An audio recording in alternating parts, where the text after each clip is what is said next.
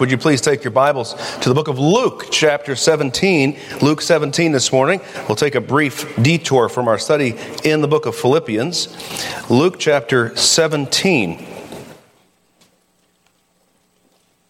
We're right here in the ministry of Jesus Christ, the middle of it, and chapter 17, verse 12.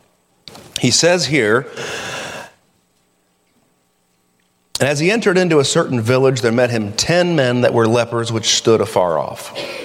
And they lifted up their voices and said, Jesus, Master, have mercy on us. These ten men, representing to a certain degree the sickness of everyone, but particularly the Gentiles with the number 10. They said, Jesus, Master, have mercy on us. And when he saw them, he said unto them, Go, show yourselves unto the priests. And it came to pass that as they went, they were cleansed. And one of them, when he saw that he was healed, turned back and with a loud voice glorified God. And fell down on his face at his feet, giving him thanks. And he was a Samaritan. And Jesus answering said, Were there not ten cleansed, but where are the nine? There are not found that returned to give glory to God, save this stranger. And he said unto him, Arise, go thy way, thy faith hath made thee whole. I'm going to preach a very simple message to you this morning on Thanksgiving. Thanksgiving is a holiday, of course, that has become overshadowed, but it's always been overshadowed. It's only been recognized and really appreciated when people feel the need to be thankful. In 1621, the Pilgrims first inaugurated a commemoration of Thanksgiving. There was the first presidential commemoration right in the middle of the Civil War. President Lincoln issued a proclamation concerning Thanksgiving, referencing the trust and the faith that we have had and must have in our nation in order to survive. And down through the years, there have been various times that have been special days of Thanksgiving. Today, in American culture, of course, we understand it's not an important holiday. We don't have anything to be thankful for because apparently everything, prepare for sarcasm this morning. Are you ready? Apparently everything we have, we deserve. In fact, we haven't yet gotten what we deserve. There's still a lot that's owed to us in this world. The government owes us a lot, I can tell you that. My, my boss, my company, they owe me. I'll tell you someone else that owes me my family. They don't appreciate me the way they should. People in this church don't appreciate me the way they should. There's a lot of things that are still owed to me. You can guess what I call this Thursday Turkey Day. Why? Because that's what we do on that day. It's almost as if it was an Ohio State fan referring to that team up north or vice versa. We dare not talk about the day itself, which is Thanksgiving Day. I said it. You didn't hear me, did you? I'm kind of, I'm kind of a little bit uh, afraid to say it because as soon as I say Thanksgiving, I have to think about to whom I'm giving thanks. Now, Christians, I, I don't know about you. Um, we live in this culture, right? We, we, we have a tendency, if we're not careful, to just become a slightly sanitized version of every other unsaved person in America. We don't drink, we don't smoke. That's about where we draw the line, amen? Why? Because we have liberty in Christ. Truth is, there are such things as libertines. Scripture references them. People who take the freedom and liberty in their own life that has been given to them, purchased by someone at great cost, and they use it for their own advantage. They push the envelope. They're more ready to argue against people who would uphold the sincerity and the veracity of the Word of God. They're, they're quicker to be upset at people who would curtail any of their decisions than they are to look up at the God who gave them everything. They'd rather fight with other people than they would fall on their face. We have here a place that shows the heart of man unfortunately, as it continues, as it has always been. You see, we start with a problem. The problem here in verse number 12 10 men that were lepers. Lepers. Well, what's the big deal with that? Well, it's nothing other than a flesh eating disease. If you had acne, except the acne ate your body, that's what it would be. And I'm happy to tell you that there is a vaccine for leprosy that has been invented, has been developed in the last 50 years or so. But in those days, there was no such thing. And even in the case of the vaccine today, depends on how far advanced it is, if whether it has any effect on it. These men had a death sentence. But it wasn't just a death sentence in the sense of knowing when they would die. They didn't know for sure when they would die, but they knew that they were going to die, and they knew that it was going to be a horrific death in which they watched their body disappear.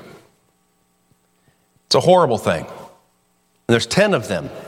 You know why there's 10 of them? There's 10 of them because one of them didn't want to live by himself. Two of them didn't want to hack their way through this disease. So they kept adding people. There was a lot of other people apparently that were just as sick and that were just as, as sure of their death. Started banding together. You know, getting together can help. It, it can help kind of distract you from what's going on. You get together with somebody who's been through it, you know, someone who's experienced a, uh, a horrible disease, or let's say someone who's been through a terrible divorce.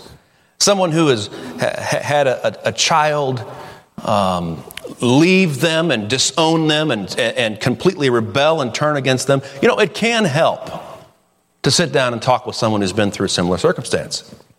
If you're a person who has, has been under the bondage of alcohol, it can help to sit and talk with other people. If you're someone who's been addicted to pornography, it can help to see that there are other people. The Bible says, There hath no temptation taken you, but such as is common to man. The devil likes to tell you that your particular vice is unusual because you're special and unique and different. And while that may be true and is true in the fact that you are a special creation of God, your particular bondage is not special. It's common to man. It's going to fall under one of three headings the lust of the flesh, or the lust of the eyes, or the pride of life. We know already what the devil is going to hit us with. We know already what our flesh is going to be attracted and addicted to. And yet somehow we end up in the same boat as these 10 lepers. You may get together with others like you and say, Boy, it really hurts. I, I have panic attacks. I, I, I struggle with anxiety. And by the way, those things are not talked about a lot, but the Bible says, Be not afraid of sudden fear. If you are struck with sudden fear, there is a specific command in the Bible to tell you stop. Stop. Depression is almost the untalked about sin. Depression is a sin?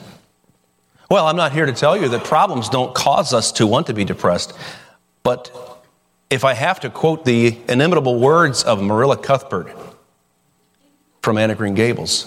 She said something, though not specifically mentioned in Scripture. It certainly, that thought is found in Scripture. This is what she said To despair is to turn your back on God. To despair. When you are in depression, if you're not careful, you may find yourself even glorifying it you might find yourself as self righteous, that somehow I have been through more than others, and you probably have been through more than me. That's not saying much. But I will say this if God is who He said He is, and His word is what it proclaims itself to be, you have power not just to barely make it through and somehow crawl into heaven. He said, We are more than conquerors through Him that loved us. You see, the life of Jesus Christ is not a life without pain or not a life without sorrow. It is being able to live in this dark, sin cursed world inside a corrupted and corrupting body and still bring glory to Jesus Christ. You have the power to live on this earth in glory to your Savior, no matter what your circumstance may be. But we have these 10 men. They join together. And they, though they have shared and perhaps helped one another with their problems, it has not lent them any final solution. There is nothing that is cured. You may feel better a little bit for a while, but then tomorrow you wake up and realize your finger's gone a little bit more than it was. It's a horrible disease. I want you to see what they decide to do. They get together and they said, let's, let's call out to the Lord. They said, Jesus, Master, have mercy on us. They had the right idea. They got together, though united by common sickness, and they decided that they were going to unite in their call to a common master. They said, Jesus, have mercy on us. And when you're talking to God, there's nothing that you can demand of God. The best way to start is to say, Lord, have mercy.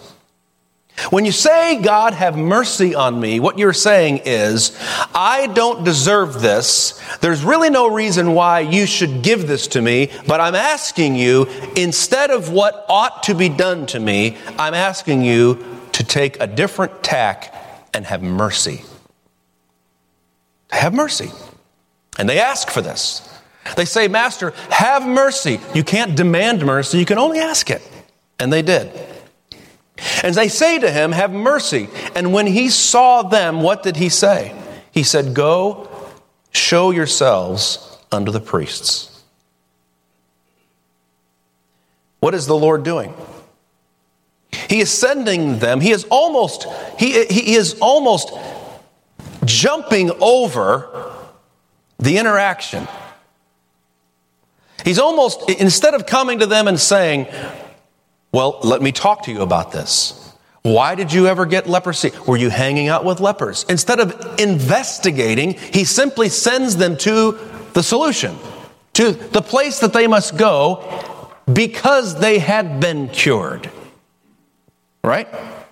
That's where you go to the priest. The priest has to investigate, he has to look at you and just determine whether or not you are cleansed of leprosy according to the book of Leviticus.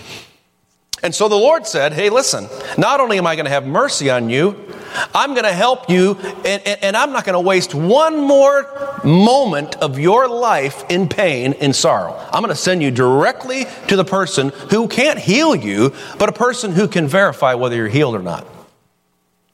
You see, what happens here is cleansing comes from the Master, from Jesus. unex- inexplicably. there's no way to explain how this happened.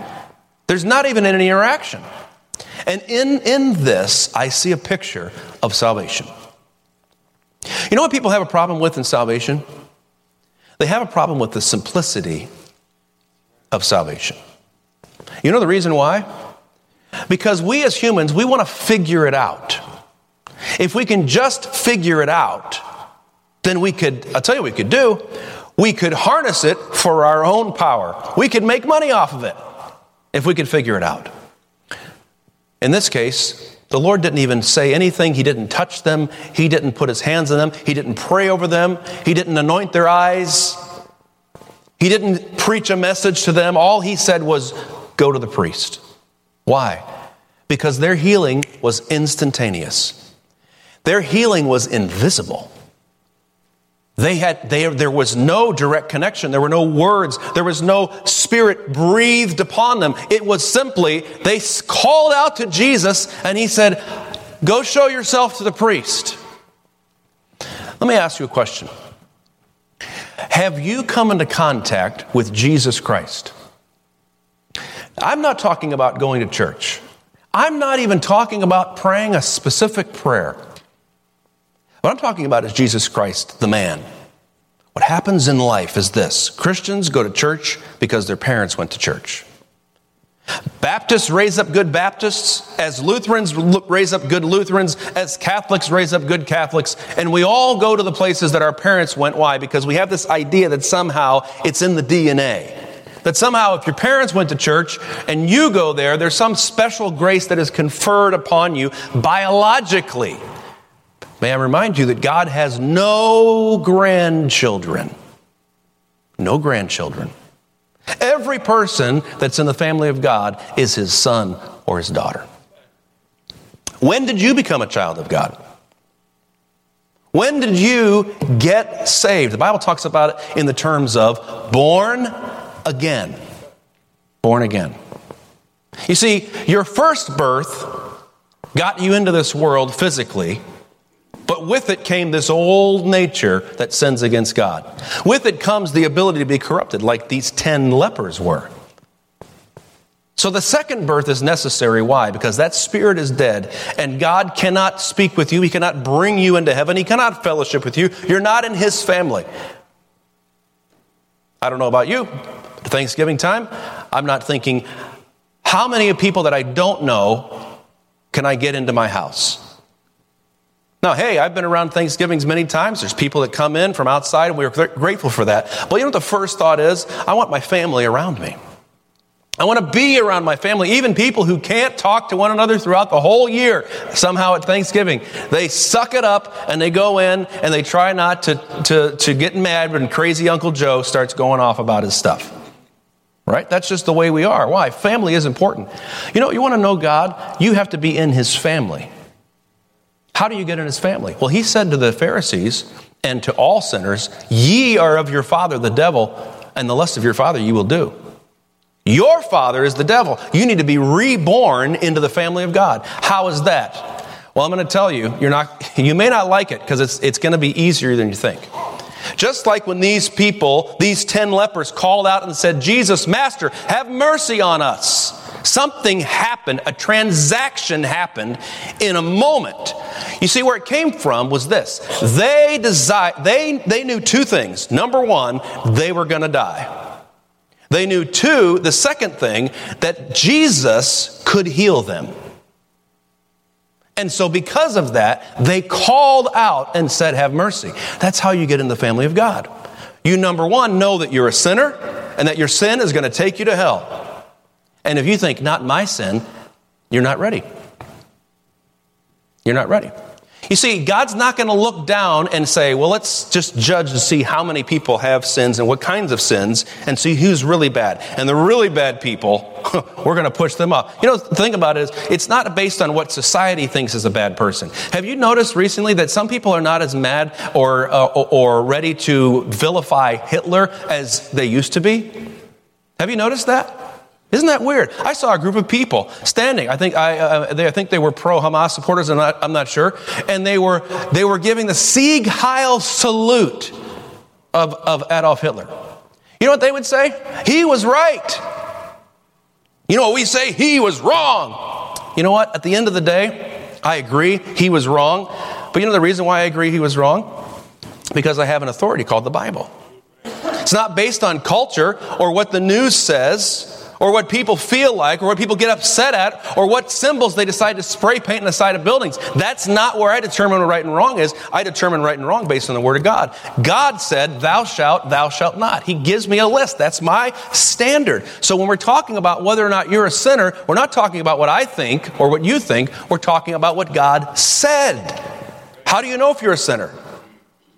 Well, what did God say? If you broke what God said, you're a sinner. He said, Thou shalt not bear false witness. He said, Thou shalt not commit adultery. He said, Thou shalt not steal. He said, Thou shalt not take the name of the Lord thy God in vain. These are all commandments If you've broken one of the commandments, then you've taken God's law and you've smashed it on the ground. And if you say, no, no, no, no, I would never do that. Yes, you would. How do I know that? Because you already did. You say, well, I didn't know that I was offending God. Well, you didn't have to know that you were offending God when you sinned. All you have to know is that you knew that it was wrong somewhere inside. Someone had told you, but you didn't even have to be told by a whole bunch of people because inside of you is a thing called a conscience. And you decided, I don't have to do what they tell me to do. So your parents represented God's law, your school teachers, your authorities in your life represented God's law to you. And what do you do? You say, Well, I don't, agree with that. Okay, but let me remind you of this. You don't agree with it because you have your own standards, right? But you don't even keep your own standards. So you're a lawbreaker. You're a rule breaker. You know the hardest people in the world to convince of that? Religious people. Why? Because they line themselves up on a line according to who they're better than. They don't ever think about who they're worse than, but they think about who they're better than right?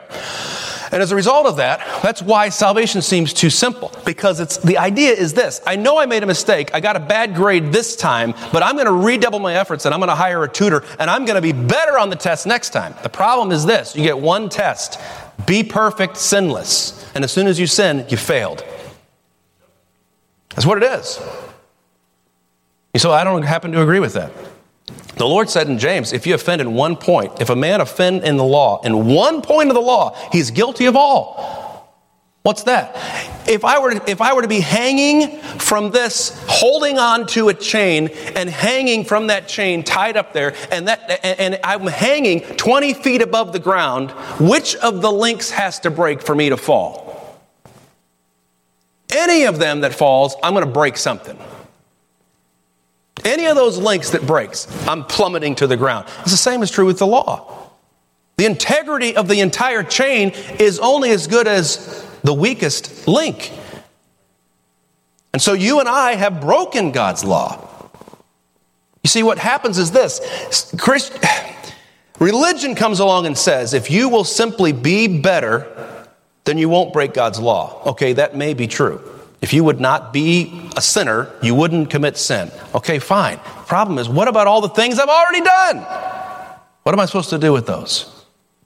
So that's why it's so simple, but it's, it's, so, it's so difficult because you have to come to the point where, as a leper, you're not saying, Well, I don't have as bad a leprosy as you.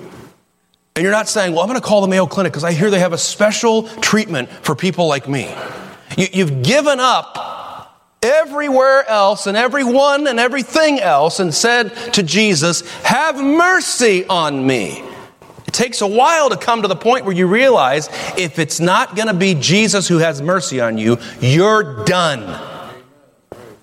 You're going to hell. That's why it's so difficult. People hate that word hell. They hate the idea that there's, there's, there's, there's a place that, that God sends people. Listen, I'm, I'm not convinced that God sends anyone to hell. He's standing on the road to hell with the cross and his arms outstretched, saying, Don't go to hell.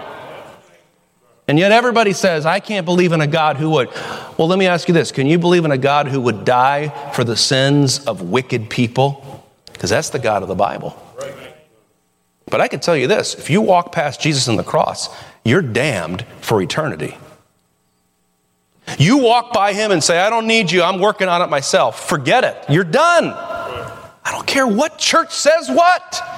There's no way in the world for you to look at Jesus Christ as the Son of God dying on the cross for the sins of mankind and say, you know what, I like that idea. Let's put a pin in that. I'll get back to you. I've got my own idea.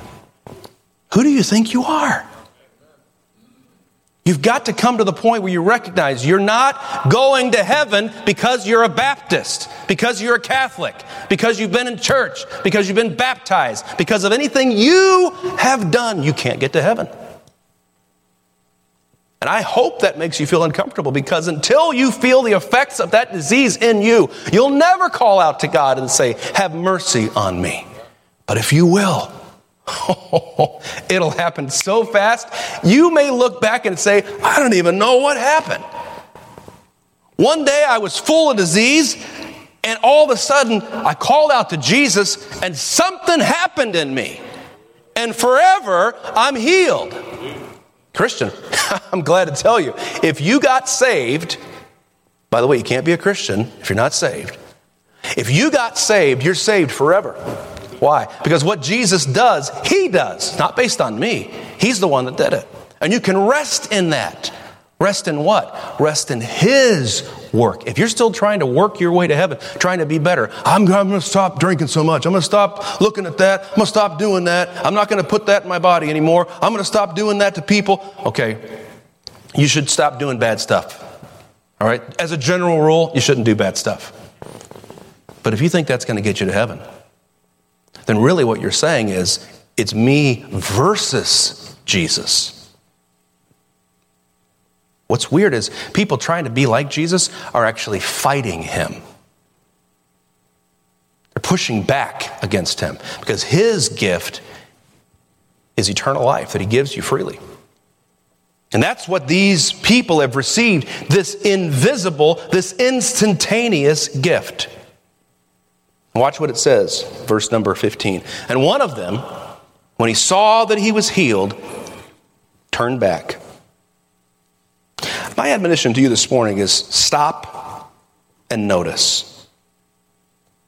Just stop and notice.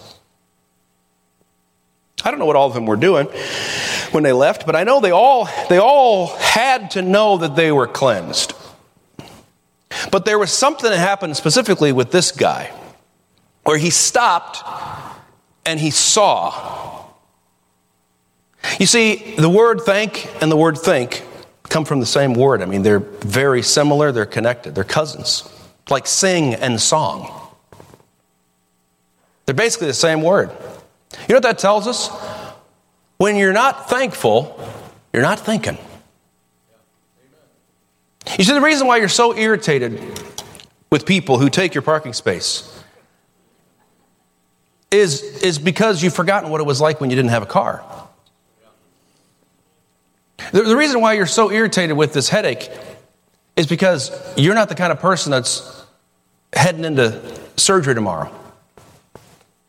You, you, you, the reason why we're irritated with, with our kids so much is we forget what a blessing it is that we even have kids.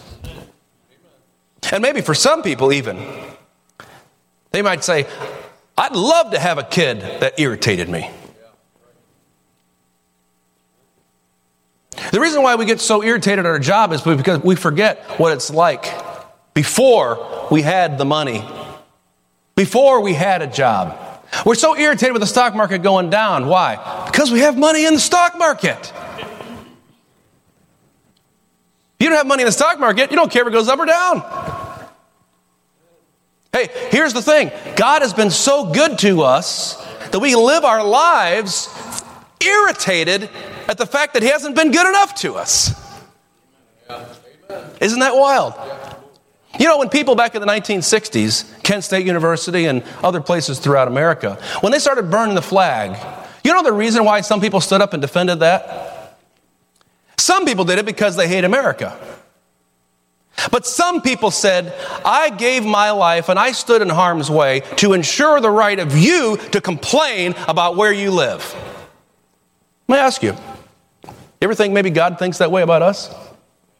His salvation is so complete and so wonderful. He gives us so many benefits, and one of those benefits includes the ability and the freedom to complain about the benefits that He's given us.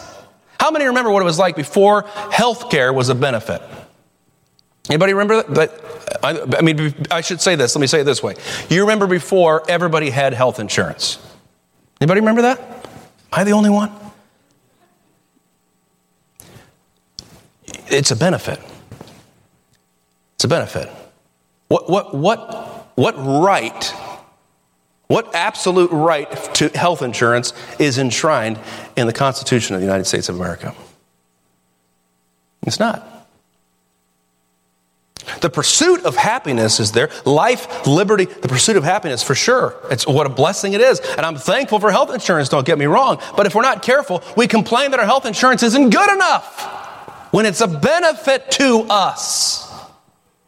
a benefit, it's a blessing. I understand this one's not going over, this is not a great illustration. Because you all still think that health insurance is a right. And it's not, it's a blessing. Let me ask you this Do you think salvation is a right that you have? No, it's a gift. You know what that means? You couldn't earn it, you weren't good enough for it, you don't deserve it, yet God's given it to you. Now, if we can understand that about salvation, we can understand about, about many of the benefits that we have in our life. You know, having a car in America is not a right. Now, having a phone is a right. That is absolutely enshrined in the Constitution of the United States of America. Guarantee you. Founding fathers are texting all the time. Isn't it interesting how the gifts that we have are now seen as right? You see, it was one person, 10%, that stopped. And what did he do? He saw that he was healed. You see, we can see life through one of two lenses. One lens is the lens of deprivation, thinking about how we are deprived. Deprived of what? I would imagine that your sense of deprivation increases in proportion to the stuff you look at on the internet. Now, i will tell you this I'm happy until I go on and see things that are available. Man, I, I, you ever go on Etsy? Etsy is, a, is a, a, an app, a, software program, whatever you want to call it. It's a, it's a company. It helps people uh, who, most of them are, are small time people, small businesses that create very unusual, cool things. And sometimes I think my life is great until I go on Etsy. And when I see the stuff that some people have, I mean, they got, they got, they got all kinds of cool gadgets I look at my phone. What is this? I don't have a, a, like a cover, like a little knit cover for my phone. I, I, I don't have, you know, leather cups. Some of you do. Must be nice. Right? I tell you one thing that I don't have a, a, a I, something I really like, I think is cool, is there's this, there's a book and they pour epoxy into an open book. Anybody seen this? And it's translucent, it's clear, and there's a whale swimming in this open book, and it's frozen. I don't have one of those. I've got it on my wish list, though, I can tell you that. You know, it's interesting. We don't have a lot of stuff that other people have. Does, do you have a, a, a dishwasher that puts your dishes away for you? It's called a maid. You can get that. But you know, it's interesting. We, all, all we have to do is look at the people that have more than we, and we feel deprived. Deprived. It's not fair. It's not fair. You know, the other lens you can look at is you can look through life and, and look through this lens, rather, into your life. It's called the lens of abundance. That's thinking about the things that we do have. So maybe instead of looking up the economic ladder, maybe you could take some time. If you're going to look at people, make sure you balance it out. Look down at the people who don't have the things that you have. Now, I'm not saying be condescending to them. I'm saying consider what they have. Yeah. Consider how, what they drive and where they live. Well, Americans are taught to look which direction on the economic ladder? Always up, up, up, up, up, up. Maybe we should turn the lens around and look at the other people who don't have what we have. Ever, I don't know if you feel like me. I'm, I don't like. Anybody ever says, my kids will say, uh, no, I'm sorry, I should not say that. My kids never said this. They never said, were we rich? Were we rich growing up? They never said that. In fact, there was a little poem about how the Marshalls, hippity hoppity, the Marshalls have poverty. That was one of the sayings from high school of my high school kids, my kids' friends from high school. I'm not sure why they said that, but but apparently it was because all we ever ate was you know uh, the what's those noodles that you cook when people come? Ramen noodles you know that was our normal. I'm just kidding. We didn't just eat ramen noodles. But partly it was because we had three teenage boys and they ate us out of house and home and they brought 17 of their own leper friends to come to, to the house and we had nothing in the house and the marshalls have poverty. And uh, you know i could easily look at that and i could say yeah you're right You're right. But that's only because I'm looking up the economic ladder at people who have stuff that I don't have. But when I go to places like Trinidad or I go to places like Haiti and I see this guy's really proud of the fact that he has a bicycle, it kind of changes. it kind of changes what I. Yeah, we may have poverty, but not like that guy. He's really got poverty. He's really poor. Seeing the lens through the, the world through the lens of deprivation is the same thing that, that Eve did. I want you to take your Bibles and look at Romans chapter 1. Romans chapter 1. Eve saw the world through the lens of deprivation. Romans chapter 1 tells us what happens to make people dark. Look at Romans 1:21. It says because that when they knew God they glorified him not as God neither were thankful but became vain in their imaginations and their foolish heart was darkened. Professing themselves to be wise, they became fools and changed the glory of the uncorruptible God into an image made like to corruptible man and to birds and four-footed beasts and creeping thing, creeping things. Do you see what happens where it comes from? It comes from this not looking at God and glorifying, glorifying Him as the great giver of all things. When you have leprosy, you may have the nicest house in town, but you're going to have to leave it. And if you don't leave it, nobody else can come over. It doesn't matter if you have the nicest clothes. It doesn't matter if you have the nicest food, because all you can think about is the fact that you're dying. You see, a leper is, has a constant reminder that he can't be happy on this earth, he's dying. It's a lens of deprivation. And you know that leper would change, would trade anything that he has in order to be healed. When you see God for who he is, you see him as the giver of that which matters the most. The most. You see, the, the things, the problem is not that you don't believe God has given you things. It's that you don't believe God has given you the most important thing. Sure, God's given you this and that and so forth, other things people will be happy with, but not you, because there's one thing that if you could have that, you would be happy. You're not glorifying Him as God in that regard. If God wanted you to have it, could God give it to you? Of course He could. If God hasn't given it to you yet, is He still God? Of course He is. Will you glorify Him as God even when your flesh whines and complains? Here, they glorified Him not as God. And what happened? Their thankfulness dropped off. You can't be thankful to God if you think it's your own Protestant work ethic that's gotten you everything in the bank. You can't be happy with God if you think it's your, your high class relationship skills that have kept you married. You can't be thankful to God if you think it's because you're so nice to your kids that your kids like you. You, you can't be thankful to God if it's because you're so good at car maintenance that you have this nice car that never breaks down. You see, as I'm not saying that you shouldn't be good in relationships, neither am I saying that you shouldn't be nice to your kids or take care of your car. It's when you stop glorifying God for everything that you have that you start being unthankful and you start immediately whining. Whining for what? For the things that God, the great giver of all things, has given you. Notice in Romans 1:21, their foolish heart was darkened. You ever find in your flesh thinking just like any other lost person? Living just like any other person in America, whining, complaining, upset. We're going to unite together. We're going to throw, we're not going to do anything. Maybe we ought to go back to God and say, Lord, my heart is dark right now.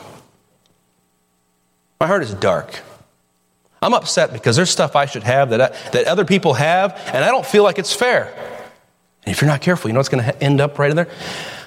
Because I've done A and B and C, right? So all the things I have, I deserve, except I don't deserve these things. I deserve everything, but I deserve more. No, you don't deserve anything. I don't deserve anything. You see, God's been good to me. That's why I have life and breath. God's been good to me. That's why I have a wife. It certainly isn't because I've been a perfect husband. You can say amen right there, gentlemen. if you're man enough. Hey, ladies, you have a husband. If you have a husband, it's not because you've been such a perfect wife. The children you have and you're grateful for, they're not because you're such a perfect parent. And if they are, it's because they haven't started walking and talking yet. You see, there comes a point in your life where you, you start to become God.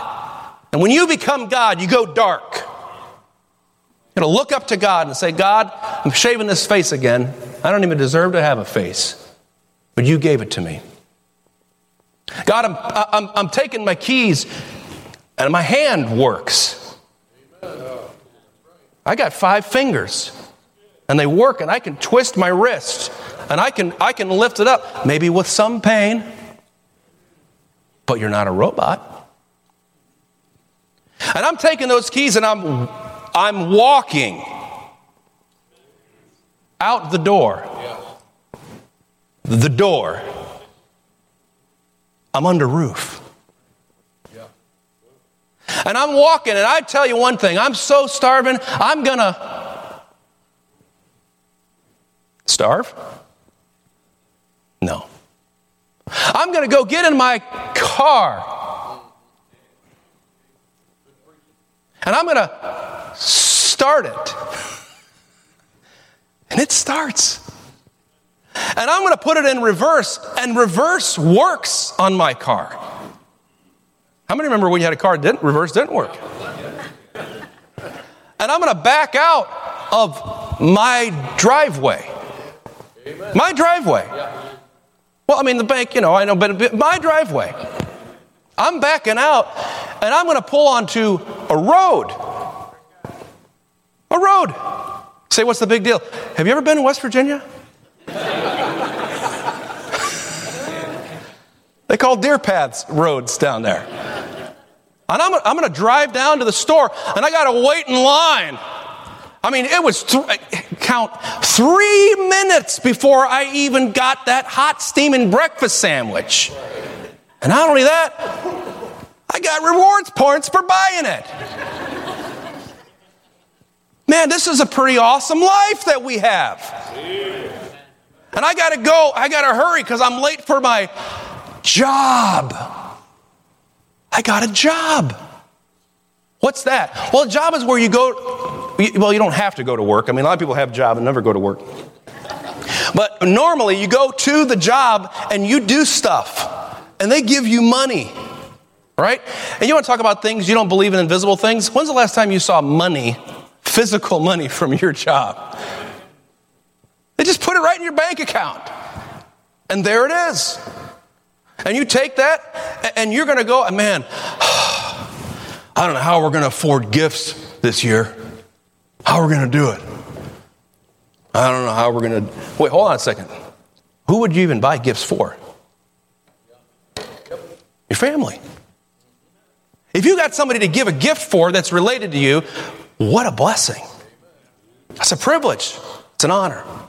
You see, we could go down this all through your entire, just one day of your life, and we could talk about blessing after blessing after blessing after benefit after blessing. God has been good to us. What should we do? Well, I don't know. Let's go out and buy some more and complain about how horrible America is.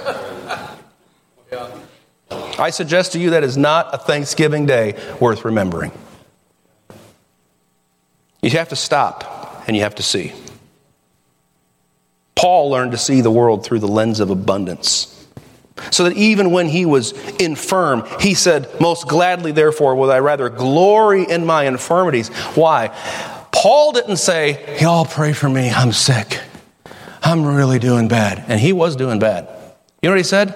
I'm thanking God because whenever I'm sick, my mind goes crazy and I'm just calling out to God nonstop. He saw it as a blessing. Not the lens of deprivation, the lens of abundance. Pause and notice the gift. Second and last, look at verse 15 back in Luke chapter 17. Luke 17, 15. One of them, when he saw that he was healed, turned back with a loud voice, glorified God. Is it okay to thank God with a loud voice? Well, of course it is. You know why we don't do it? Because we just don't feel thankful enough. If you felt thankful enough, you'd say, Praise the Lord. If it was the desire of your heart, it was something you really wanted. It was something that had been burdening, burdening you down and weighing on you and oppressing you. When God did something for you, you would say, Glory to God. I just want to come back and say, Thank you, God. You've been good to me. And I don't have to wait till I get to the concert.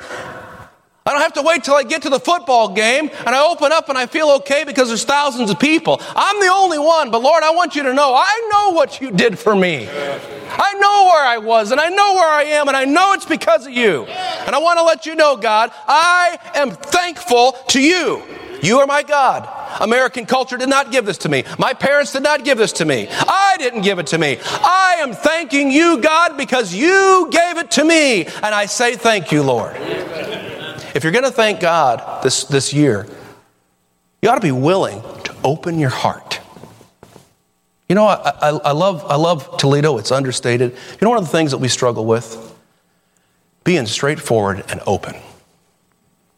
Everybody wants to just disappear. We all want to go under the curtains. We're all just busy going to work at night and coming home at night. And you're faithful and all that. But there's something you ought to do as a believer.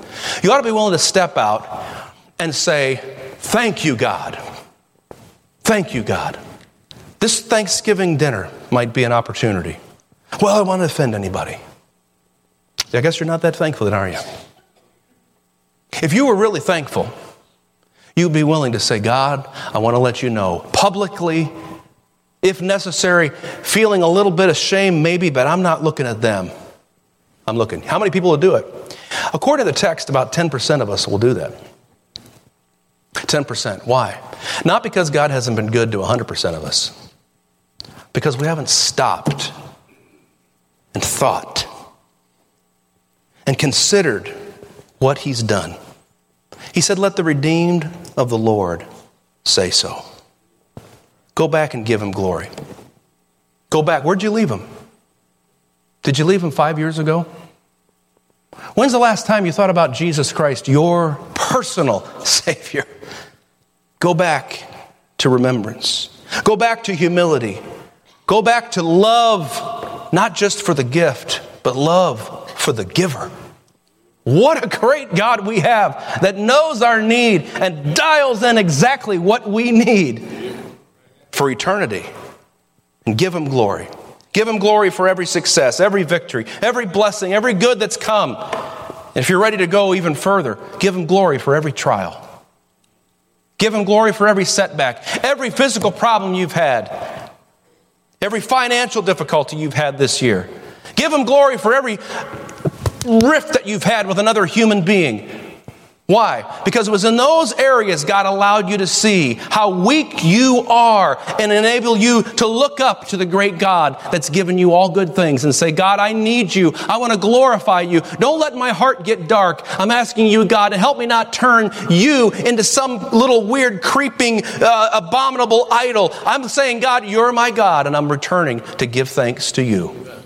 Christian, our time of worship this morning to challenge you to thank your God, to thank Him verbally, to thank Him publicly, to say, Lord, I want you to know this. I haven't been maybe recently thinking about you much. I certainly haven't been glorifying you like I should. But I want you to know, God, today, I am thankful. Would you bow your heads in prayer?